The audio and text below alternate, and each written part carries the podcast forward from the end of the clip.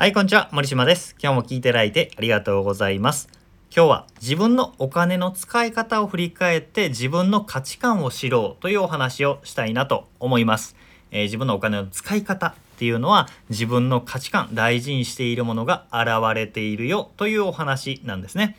えー、僕は夜の街に飲み歩くとか、えー、ギャンブルとか家を買う車を買う、えー、時計とかそういうものにね全く価値を感じないんですねブランド物とかそういうものに。なんですけど住環境とか学びあとは旅行っていうものにはすごく価値を感じているんですよ。だからそこには結構お金を使うんですよね。で、えー、3年ぐらい前かな？に9日間のイタリア旅行に行ったことがあって。、えー、いい旅行にしたかったので行き帰りビジネスクラスを取ったんですよね結構お高いものですでビジネスクラスに乗ってフルフラットになるし静かだし、えー、キャビンアテンダントさんもすごいあの敬ってくれるしみたいな 気分がいいなみたいなおいご飯も美味しいなみたいな感じですよ。で、えー、そう思っていいなと思ってたんですけどふと気づいたことがあってビジネスクラスってってすごいとか憧れみたいな人って多いと思うんですけど冷静に見るとねカプセルホテルより劣悪な環境なんですよ。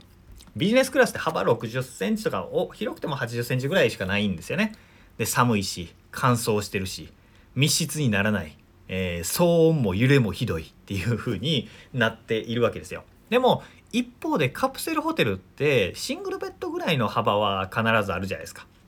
寝返りも打てる。えー、騒音もそこまでない揺れない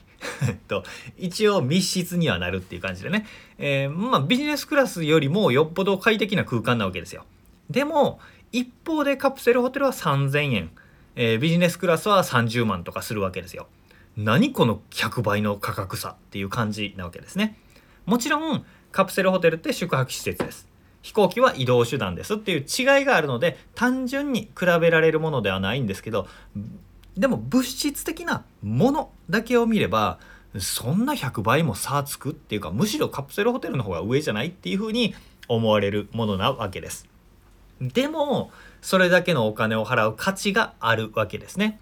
でそれは何かというと自分にとって大事なものそれだけのものが得られると思っている価値が感じているからお金を払うんだということです。えー、これはフライト以外フライト以外でも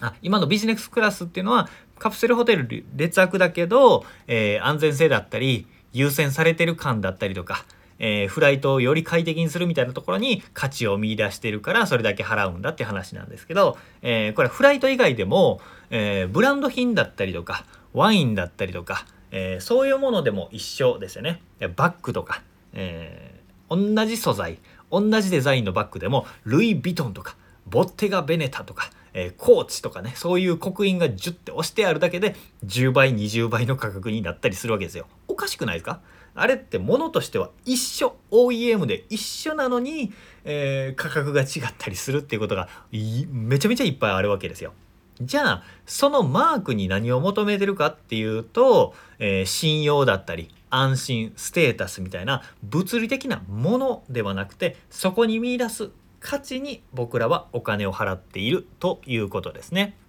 えー、僕のセミナーとかもコンサルとかも一緒なんですよね。物理的に見たら、えー、僕が何か話してるっていうだけなわけですよ。でも、えー、それだけ見たら価値がないように思えるんですけど、でも参加者の方が高いお金払って参加してくれるっていうのは、えそのお金よりもそのセミナーだったりコンサルに参加することで自分が得られるもの今後の人生が良くなっていくっていうものに対してああじゃあこれだったら安いねって思って払ってくれるわけですね。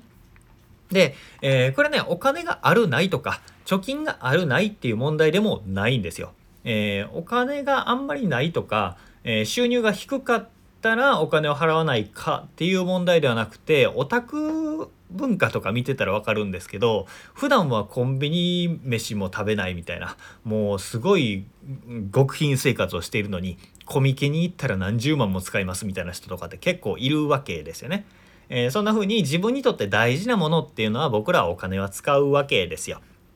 で長い長い前置きが、えー、話し終わったんですけどこういうことを振り返って人は物理的なものではなくてそこからそこに見いだす価値によってお金を払うんだということですね。なんで、えー、ご自身のね今まで使ってきたお金っていうのを振り返ってみてほしいなと思うんですよ。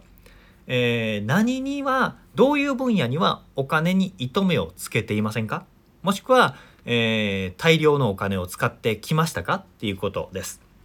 人によっては本を読むこと本に値段は関係ないよっていう人もいるだろうし、えー、食事食事は幸せなんだから食事にをケチってはいけないんだよ。っていう人もいるだろうし、えー、僕みたいに旅行だったりとかっていう人もいるだろうし人におごることっていう人もいるかもしれないですね。自分の食費はいいんだ。自分の家庭はいいんだ。でも、えー、人をおごるっていうことが大事なんだっていう人もいます。えー、そんな風に自分が多くのお金を使ってきたものっていうのを、まあ、書き出しながらでもいいので、えー、振り返ってみてほしいんですよね。そうすると案外自分って変わった人間だなっていうのが分かってきます。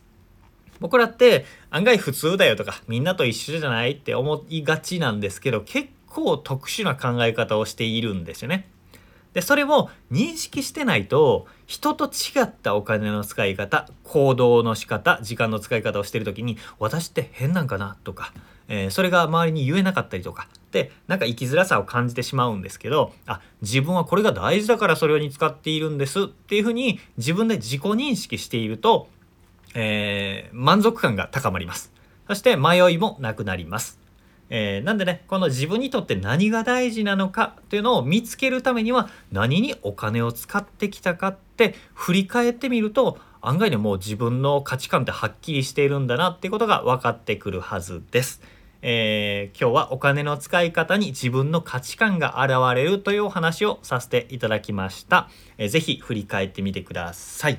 えー、こんな感じでですね自分の人生の充実感だったりとか自分の生き方を良くするための考え方方法っていうのを、えー、公式メルマガ公式 LINE の方で配信しております。よければ無料登録無料で友達追加しておいてください。ということで今日も聞いていただいてありがとうございました。森島でした。それではまた。